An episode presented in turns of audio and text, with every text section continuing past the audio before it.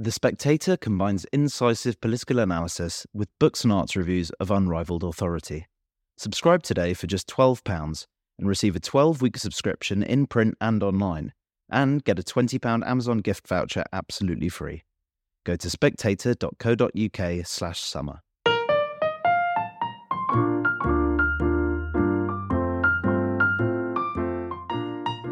Hello and welcome to the Spectator's Book Club podcast. I'm Sam Leith, the literary editor of The Spectator, and this week my guest is the journalist and author Celia Brayfield, whose new book takes us back to the 19th century and Writing Black Beauty, Anna Sewell and the Story of Animal Rights. Celia, welcome. Now, a lot of people, particularly of my generation, I think, the moment we hear the words Black Beauty, we think of that immortal theme tune and that black mare galloping across the Heathland on a sort of television adaptation that was playing all through the 70s and 80s, as far as I could tell.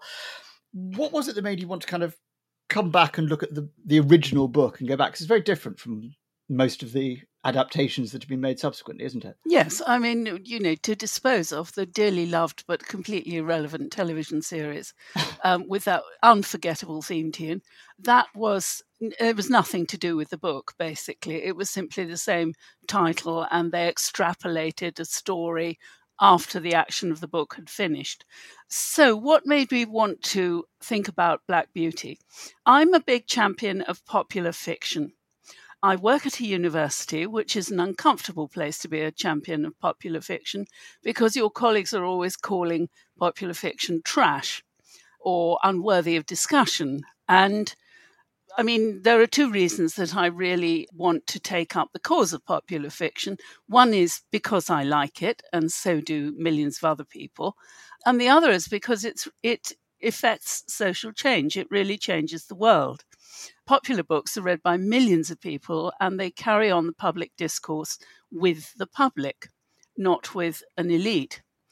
So I was working up an academic book about some of the most influential popular titles ever, going back to Uncle Tom's Cabin, looking at things like Mrs. Miniver, which Churchill said did more than he ever did to get the United States into World War II, my own personal favorite was Upton Sinclair's The Jungle, which completely changed my life when I read it. And oh, then, mine too. It's absolutely gruesome. It, you would never eat a sausage again, never. And it's so American that it introduced food standards legislation in America, but not labor laws. But we digress. Yes. Um, which is not what Sinclair was planning at all. no, no, you know. So I was looking at um, the genesis of all these books, and when I came to Black Beauty, I thought this is just such an amazing story. It was a book written by a disabled former Sunday school teacher who knew that she was terminally ill. And nowadays, we talk about disability, we talk about mental health, and we talk about the end of life much more openly than we did in previous generations, which made me think not only is this a wonderful, poignant, and really quite historic story, but it's also a story that's got a big contemporary resonance. So I think I want to retell this story for today. And alongside it goes, as you say, the the story of the way in which Black Beauty contributed to a growing movement in favour of animal rights. Can we start maybe by telling us a bit about Anna Sewell and the world into which she was born? Who was she? As you say, Sunday school teacher, but Sunday school teacher, yes. She was born into a Quaker family, which almost more than her disability is the most important thing to know about her.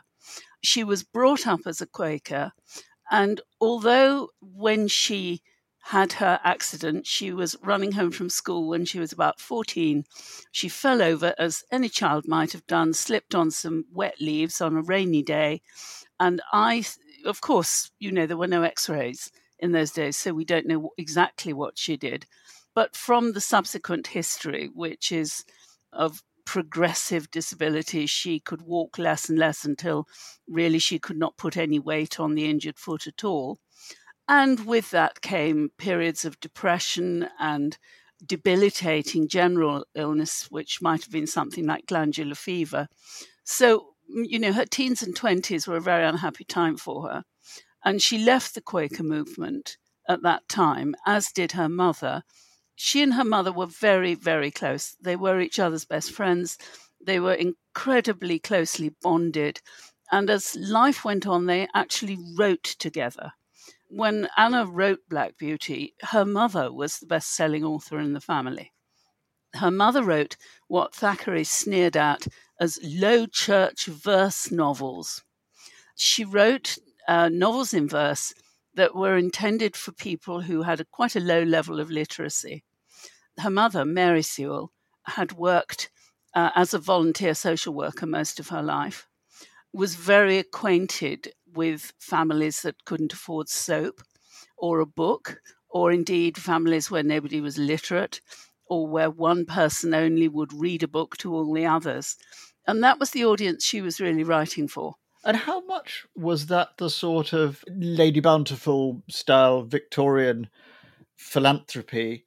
And how specific was the sort of form that her philanthropy took to her Quakerism and that, that sort of background? Well, I, I actually think that good women, in quotes, in the 19th century get a very bad press because good women in the 19th century actually supplied most of what the welfare state supplies now. They ran free schools, they visited people who were in need, they made what resources they had available to people who had virtually nothing. Mary Sewell, during Anna's childhood, was not well off at all. Anna's father was a dear man who they all loved, but he was pretty hopeless as a breadwinner. He failed in his first two jobs. He narrowly avoided going bankrupt. He, he had a mania for doing up houses, never profitably. And so the family were pretty strapped for cash when, when Anna was young. So she didn't have a great deal to give. But what she did give, she gave.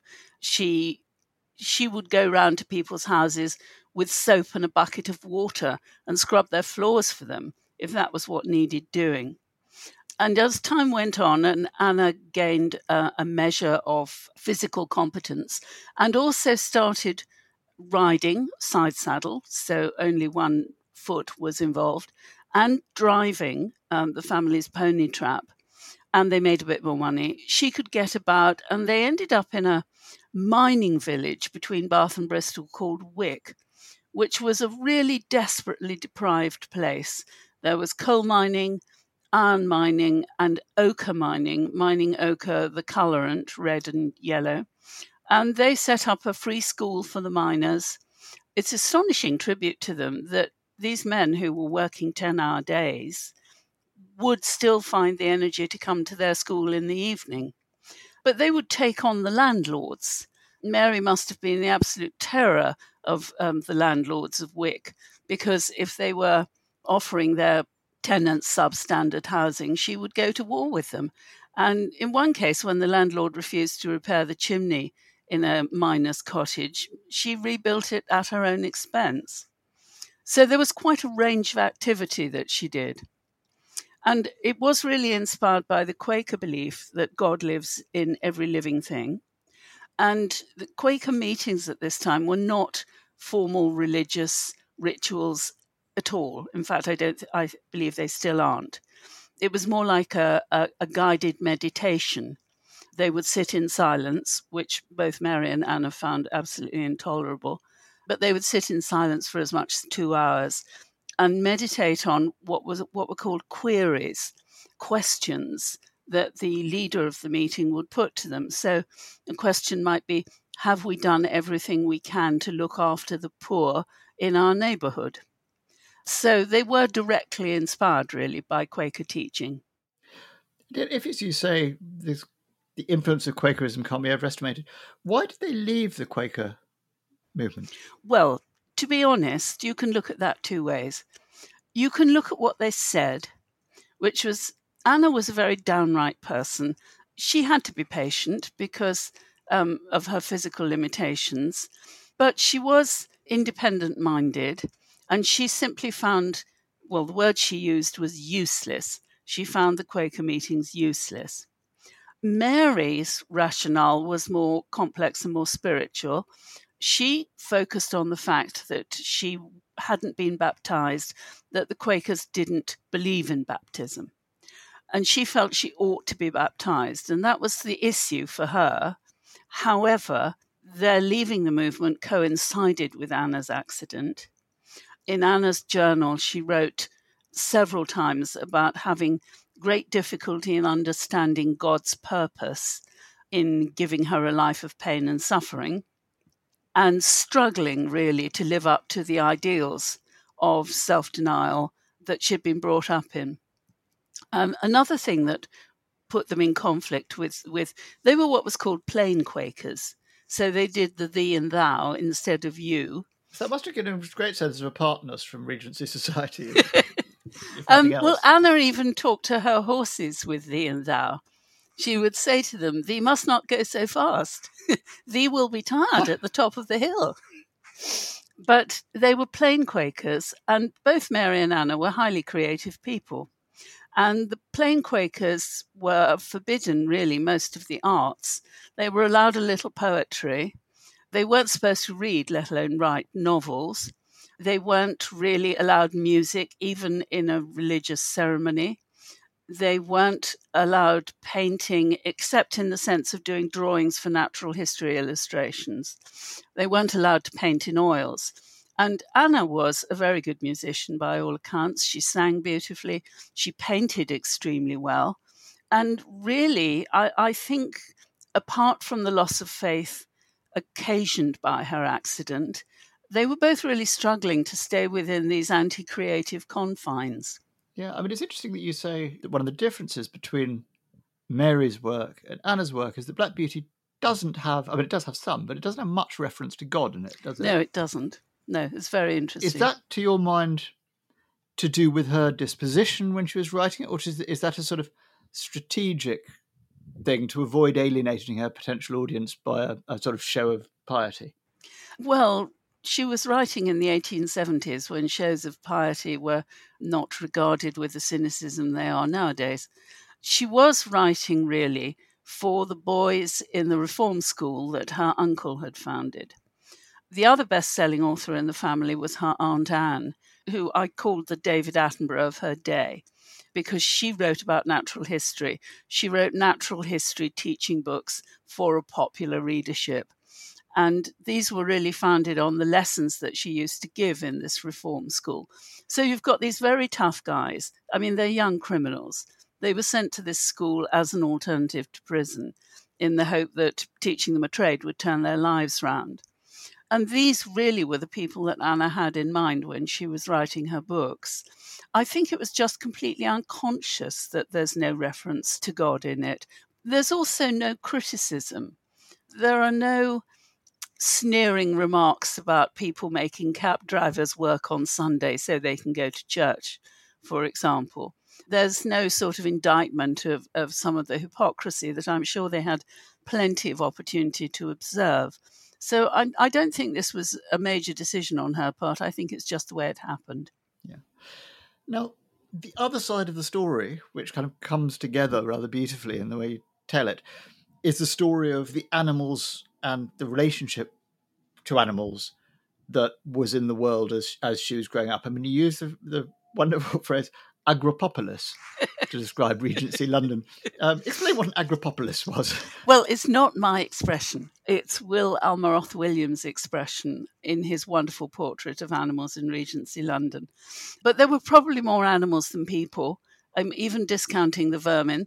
There were every single this is just before the age of steam that we're talking. So um, every single source of power was horsepower or animal power of some kind or manpower. Mills were turned by old horses um, at the end of their lives, just shuffling round in circles.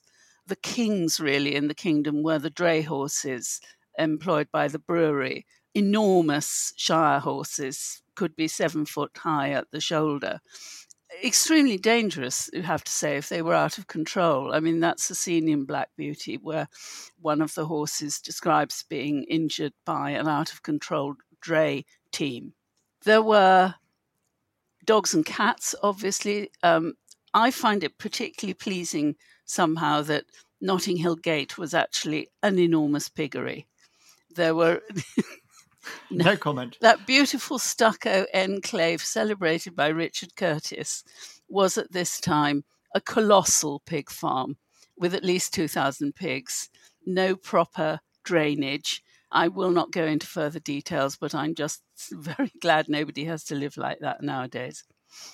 What were the general attitudes towards animals? Because as you describe them, and I'm trying to get a sense of how, I mean, for my own interest, particularly how children react to animals, because I know in the you know 18th and early 19th centuries there are all sorts of attempts to prevent, or, or you can see poems and stories written to try and prevent children being cruel to animals. But was torturing animals a sort of standard form of play, or were people keeping pets in children keeping and relating to pets in the sense that we do now? Um, well, the answer is both. One of the illustrations I chose for the book was, I think, the second in Hogarth's Four Stages of Cruelty, which shows you in the foreground. Actually, I chose the less distressing image in that series. I think it's the one before that shows you little boys torturing a dog.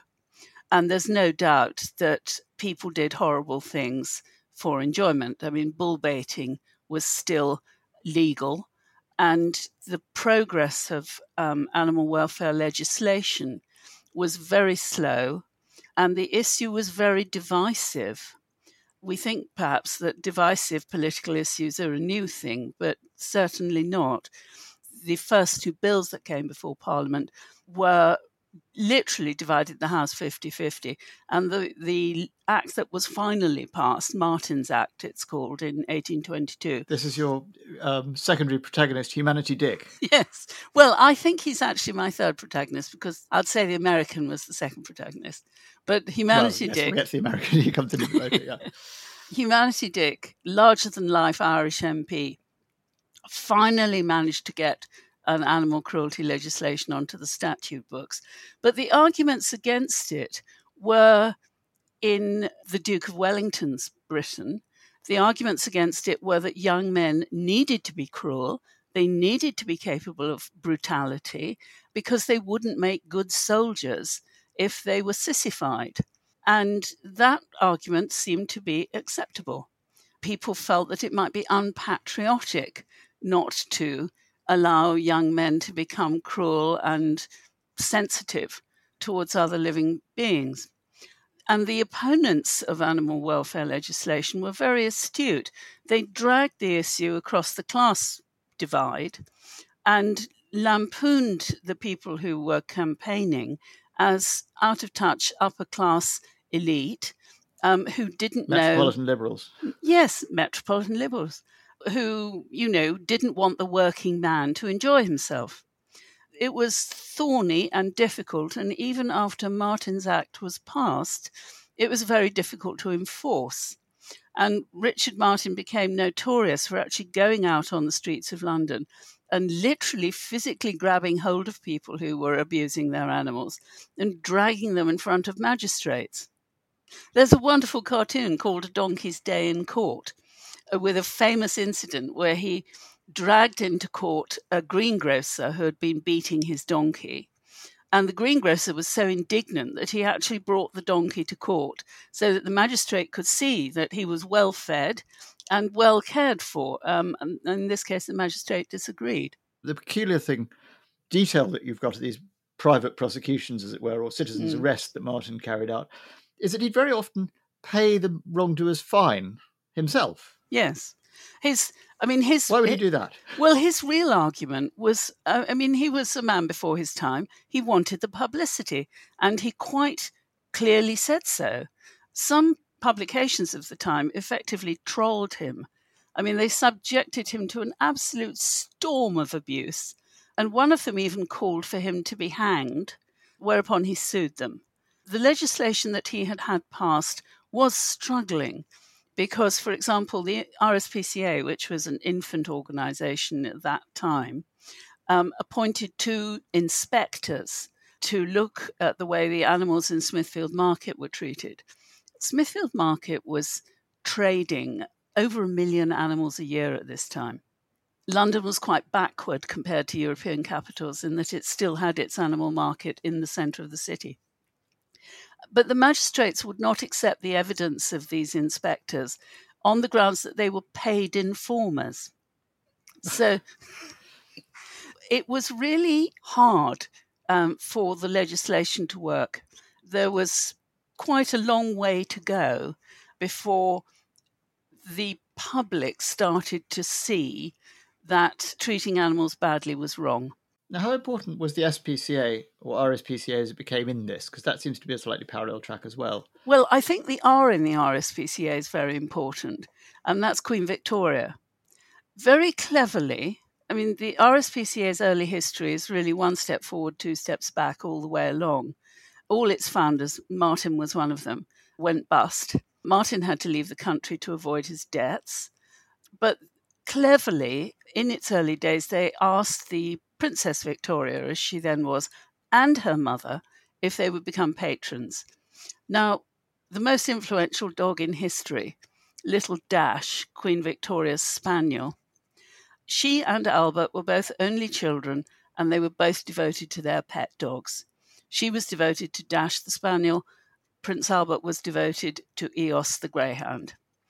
And they were champions of animal welfare legislation their entire lives. And Queen Victoria's patronage was enormously helpful, as was the financial help of Angela Burdett Coutts. And you raised the issue of pets. People were starting to keep pets more and more at this time. If you think of, you know, agricultural 18th century Britain, people had contact with working animals in, in a, you know, daily. Even pet pigs were known. And once you had um, an urbanized post industrial society, that contact was lost, and people started to want to have animal companions. And Queen Victoria not only set an example in this, I mean, so many of her portraits, of the family portraits that she commissioned, contain animals.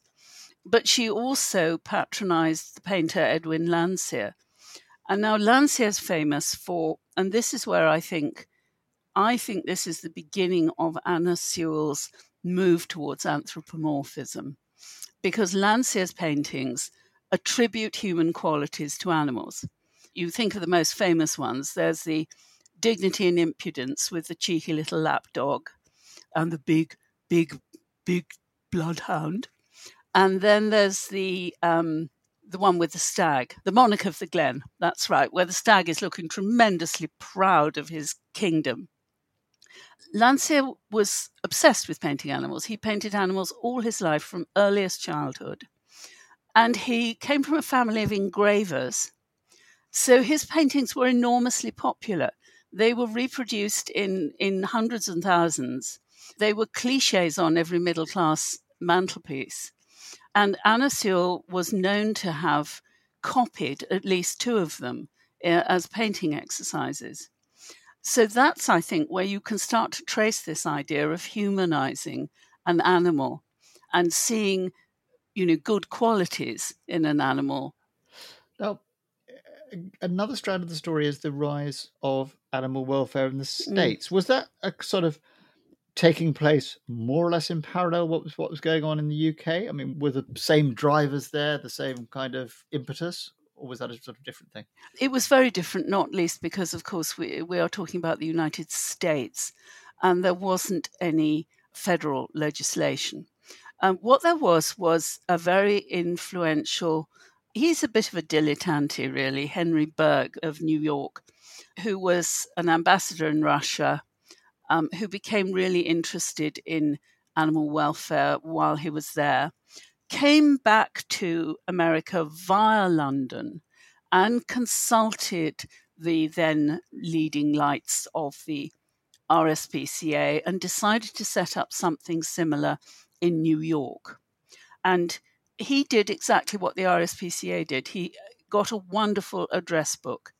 You know, his patrons were virtually all the millionaires in New York. And he did exactly what Richard Martin did. He got the legislation passed and then went out into the streets to try to enforce it against popular opinion. not least because he went out looking like a, a caricature of a toff in a top hat and tails. At least Richard Martin never did that. But he couldn't really get to the hearts and minds of New Yorkers. He was approached by a young matron from Boston called Emily Warren Appleton, who was the daughter in law of, of the senator. And she was an empty nester, really. Her, her family were growing up and she was looking for a cause. And this is the cause she chose. And um, one of Bergh's big mistakes was he managed to alienate the matrons of New York, which any Edith Wharton reader will know is, is fatal. But Emily Appleton went back to Boston full of enthusiasm with an English book actually called A Mother's Lessons in Kindness to Animals, which Bergh had given her, drafted some legislation, but being a woman, could not get it on the statute book. At exactly the same time, a charismatic radical lawyer in Boston called Henry Thorndike Angell, George Thorndike Angell, forgive me, read a newspaper account of a carriage race in which two young men raced from New York to Boston and both killed their horses by driving them to so hard. And he was so horrified, he decided it was time something was done. And he decided on the spot to give up his legal practice and devote his life to animal welfare. He wrote a letter to a local newspaper in Boston saying that's what he was going to do, and would anyone who wanted to join him please come to his address immediately. And Emily Warren Appleton turned up that very morning. And he took her legislation down to the government office, rewrote it, having made very good contacts throughout his legal career, blew his opposition out of the water and got the law passed. Angell was an absolute genius. Quite a fellow. Um, he was extraordinarily dynamic and he he pulled together a fantastic committee, but he also went for the hearts and minds of ordinary people. And he decided very early on to try to get to children in school as early as he could. And he produced a newspaper, which was kind of an aggregation publication, really, called Our Dumb Animals, got its publication subsidized, got it distributed all over the East Coast. But he was looking, he was overtly looking um, for a book that he said would do for the cause of animal welfare what Uncle Tom's Cabin had done for the cause of the abolition of slavery. And 13 years later, someone sent him Black Beauty. Yes. And that book, and our listeners may think, you know, we haven't been talking all that much about Black Beauty itself yes. at this stage. Yes. But of course, you know, a structural difficulty of your book is that the the book itself comes right at the end of Anna's story, mm-hmm. and in some sense, right at the end of the uh, mm. of the story that your book describes. Let's move on to it now, because you know we think of it as you know one of the best selling books of all time. We tend to think of it as a children's book, mm-hmm. which it wasn't. Mm-hmm. Can you tell us about the circumstances that we know of its, how much we know about how it was written and what she was thinking about as she wrote it? I mean, there is this thing that she was, as you say, terminally ill when she was writing it. I mean, was it a book that came out of that experience? Was it written in spite of her illness, or was it something she tried to get done before the finished post, as it were? It was written in spite of her illness. She had worked with her mother, w- working on her mother's books as what's nowadays called an alpha reader, really the first reader and the the first editor of her mother's books. What I did in writing Black Beauty was look back at the contact she had had with horses throughout her life and pulled out key moments from the fact that she lived opposite a cab horse stand, you know, the equivalent of a taxi rank, when she was a child. Her mother was a farmer's daughter. They spent all their holidays on the family farm.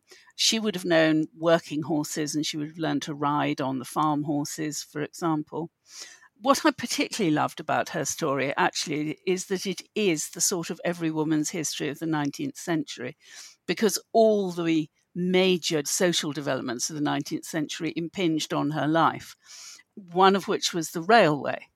Once her father could commute to the bank where he eventually found a reasonable job, she would take him in the pony trap to the station. She was the family coachman.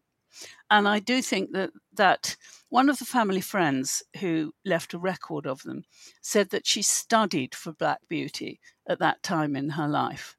And I think that's very true. I mean, she would have, you can envisage them arriving at the station with all the other drivers, some professional, some not, you know, talking to the other drivers about their horses, seeing how people were going, seeing, you know, the day to day difficulties of owning a horse.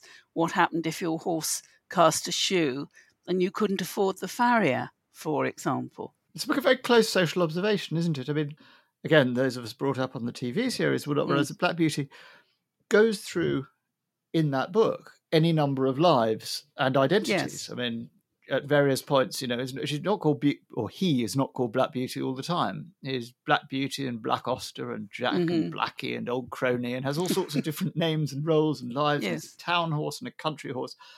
I mean, is it a sort of every horse's history of, of that well, time as well? It, it it is a trajectory that was very observable.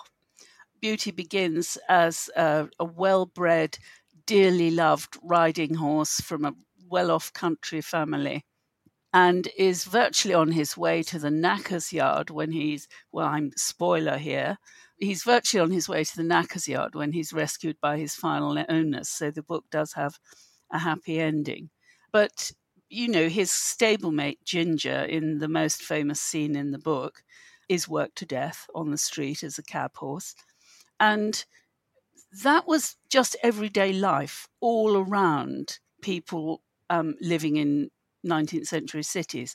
And even before that, I found a real precursor to Black Beauty in a comic opera song um, called The High Mettled Racer which was about a racehorse that ended its days dying in harness, pulling a cart. So it was almost a cliche um, of a horse's life that, you know, when it was young, good looking, and energetic, it would have a good life. And Black Beauty, of course, loses a lot of his fitness because he's badly looked after. He goes lame because somebody doesn't pick his feet out. Um, he nearly dies because the stable boy doesn't cover him up with a rug when he's hot, um, but does let him drink a huge bucket of cold water, which is guaranteed to make a horse very ill.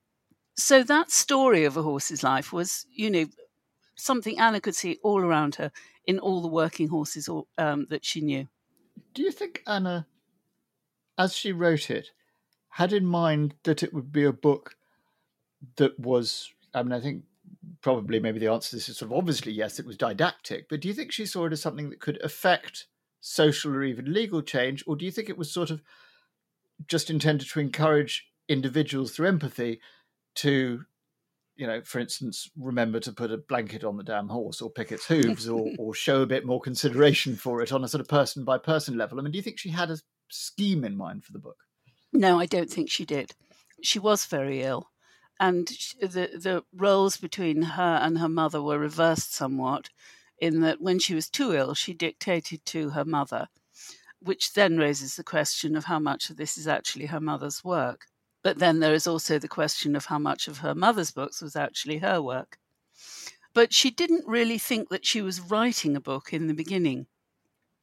She started, as a lot of people do with their first book, just writing little sketches and not really daring to think that this is actually a book. And then gradually, after two years at least, she started to pull it all together and see that it, you know, see the see the arc of the story, if you like, and see that it could actually be a book. And I think she was thinking of the boys in in the reform school. I think she was thinking of you know, generally, she was thinking, for example, of the cabmen who drove past her house. There's a lovely description of her leaning out of her window and calling to a cabman on the street to check something with him because she was very anxious to get everything right, she said. So the book was a slow burn. I mean, she lived for about six months after its publication.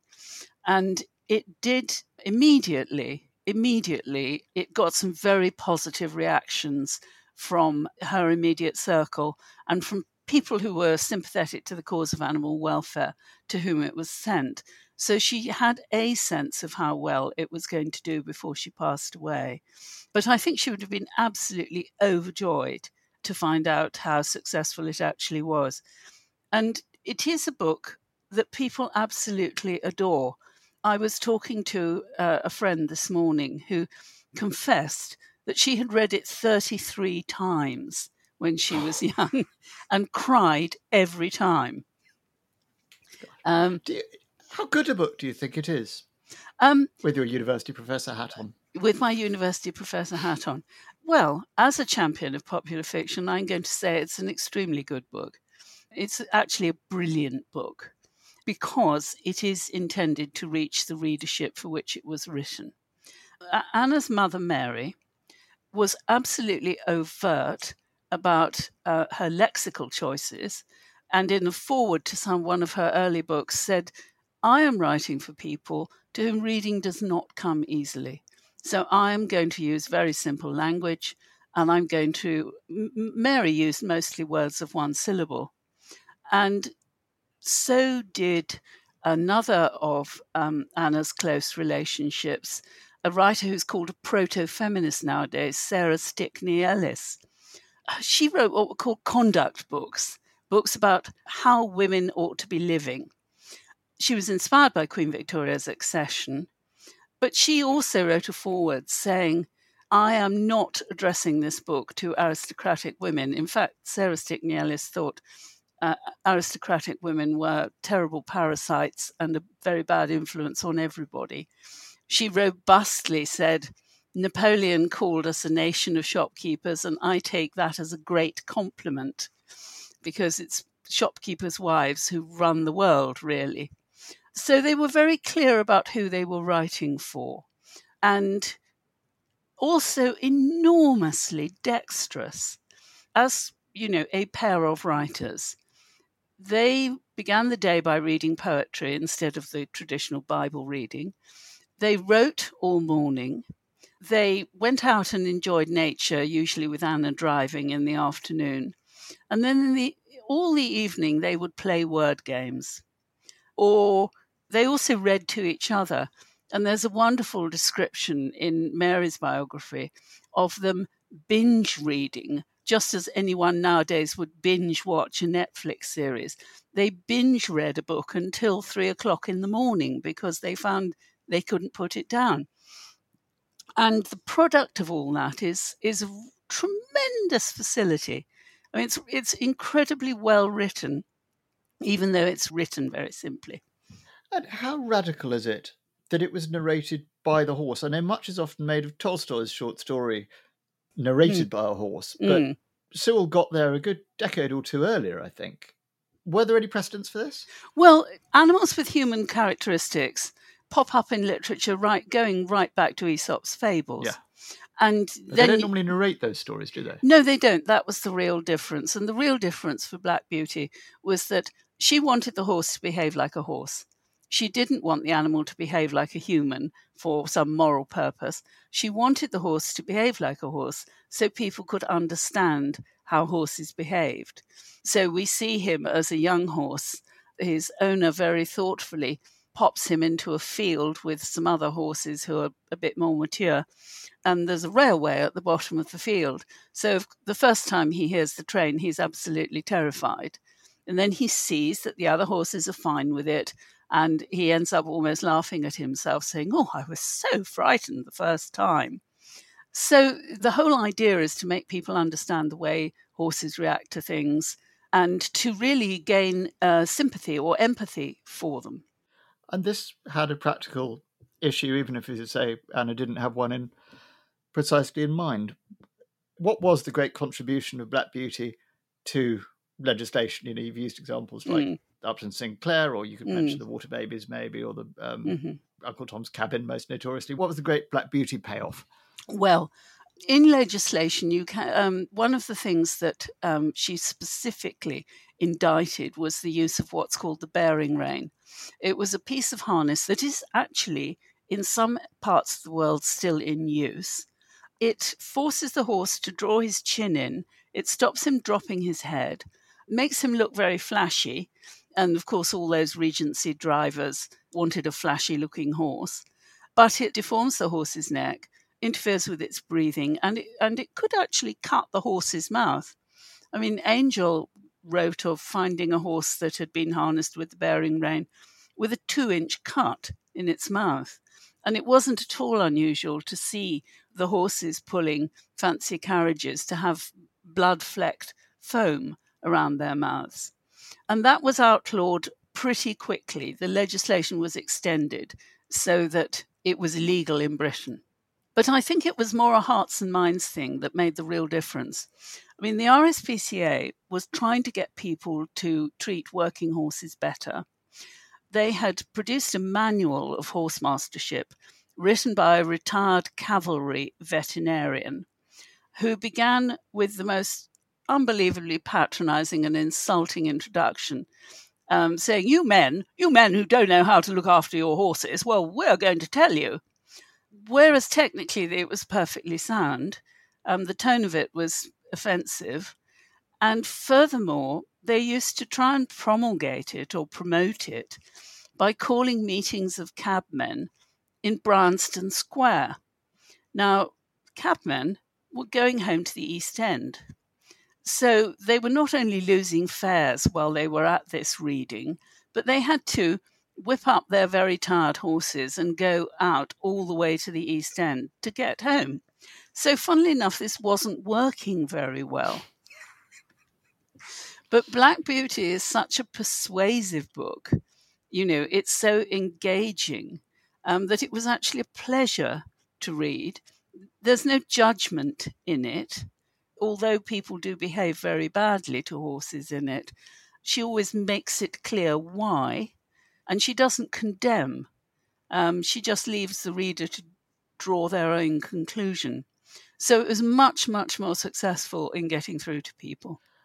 But it's great kind of explosion. I mean, what took it from being a well regarded, decently selling book in the UK to mm. the international mm. All time bestseller it's now gone was our friend Angell again. I mean, yes. It really took off in the States, didn't it? He absolutely weaponized it. Um, he crowdfunded its publication through his magazine. He went on a 40 city promotion tour, which would it would be hard going for a modern author. And he was doing it on horseback and by, by railway. And he had also, through his magazine, begun to draw the animal welfare mag, uh, world together. So there had been, I think, a couple of years before he published Black Beauty, an international conference of animal welfare organizations. So he had actually created an international marketing network. And he was very happy for the benefit of the Massachusetts Society for the Prevention of Cruelty to Animals to sell foreign rights to the book. He bought the American rights off the English publisher. So he's the person really who made it into an international bestseller. The English publishers had done quite well with it. I think that sold something like 95,000 copies when he appeared on the scene. But you set that against the sales of Anna's mother's biggest bestseller, which sold over a million copies. So it was a modest success, and it wasn't really until Angell absolutely, well, weaponized is the only word. He exploited the book to its absolute maximum it's very difficult to establish claims for book sales. But he claimed that in its first year it, in America, it outsold the Bible, which many people would have argued with him uh, if he'd got that wrong. So he's he's the man, really. There or thereabouts. yes. And just before I let you go, can I ask, when was it that we started thinking of this as a children's book? Then do you have a sense of that? I think it was really when working horses started to leave our lives. You know, early, the most famous edition of Black Beauty, illustrated by Lucy Kemp Welch with the most ravishing drawings, uh, coloured drawings, coloured illustrations, was, um, I think, the 1920s. I mean, I'm old enough that I can still remember coalmen, for example, and milkmen with horse drawn carts. But really, after World War II, horses start, really disappeared from our streets. So I think as working horses became less and less frequently seen, there became fewer and fewer of them. The fact that the book was so readable and so accessible made it into a children's classic. Celia Brayfield, thank you very much indeed. Thank you, Sam.